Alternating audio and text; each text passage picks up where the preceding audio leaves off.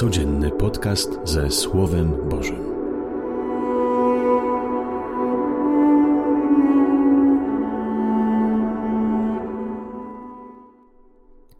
Z Ewangelii według świętego Jana. Żydzi porwali kamienie, aby Jezusa ukamienować. Odpowiedział im Jezus: Ukazałem wam wiele dobrych czynów pochodzących od Ojca. Za który z tych czynów chcecie mnie ukamienować? Odpowiedzieli mu Żydzi: Nie chcemy cię kamienować za dobry czyn, ale za bluźnierstwo, za to, że ty, będąc człowiekiem, uważasz siebie za Boga.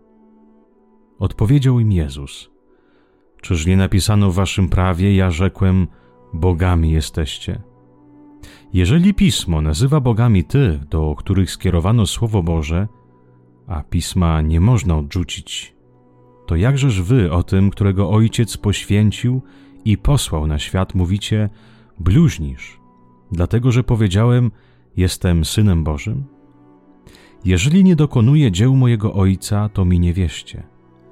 Jeżeli jednak dokonuję, to choćbyście mnie nie wierzyli, wierzcie moim dziełom, abyście poznali i wiedzieli, że Ojciec jest we mnie, a ja w Ojcu.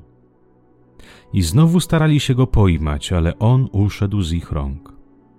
I powtórnie udał się za Jordan na miejsce, gdzie Jan poprzednio udzielał sztu i tam przebywał.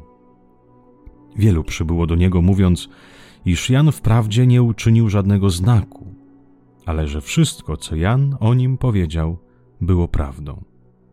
I wielu tam w niego uwierzyło. Oto słowo Pańskie. Chwała Tobie, Chryste. Żydzi porwali kamienie, aby Jezusa ukamienować. Trudno jest przyjąć naukę Jezusa, kiedy jest się wpatrzony tylko i wyłącznie w swoje racje. Prawie jest niemożliwie przyjąć łaskę zbawienia, kiedy chce, by Bóg spełniał tylko to, czego oczekuje. Trudno jest przyjąć łaskę zbawienia, kiedy chcę, by Bóg spełniał tylko i wyłącznie moje pragnienia, moje wizje. Wtedy Bóg staje się Bogiem niewygodnym, niechcianym, dziwnym i niezrozumianym. Żydzi nie mają już żadnych logicznych wywodów, by przeciwstawić Jezusowi. Są zapatrzeni w swoje przekonania i nie mają już żadnych racji, by siebie usprawiedliwić. A kiedy już się nie ma argumentów i nie ma chęci, by kontynuować dialog i przyjąć prawdę, najlepszym wyjściem to jest agresja, przemoc. Chcieli go ukamienować. Tak było kiedyś i tak niestety jest dziś. Najlepszą formą na niezgodzenie się z kimś to krzyk, milczenie, strzelanie foch, unikanie danej osoby. To niektóre formy dzisiejszej agresji. Jezus jest człowiekiem dialogu, nawet wykazując komuś jego błędy, zawsze pozostawał otwarty na innego. Jezus nigdy nie zamyka się na drugiego człowieka. To niestety człowiek wpatrzony w siebie i w swoje racje wypacza łaskę zbawienia. Każda sprzeczka, każde nieporozumienie, niedomówienie po prostu musi się skończyć dialogiem, bo inaczej będzie porażką.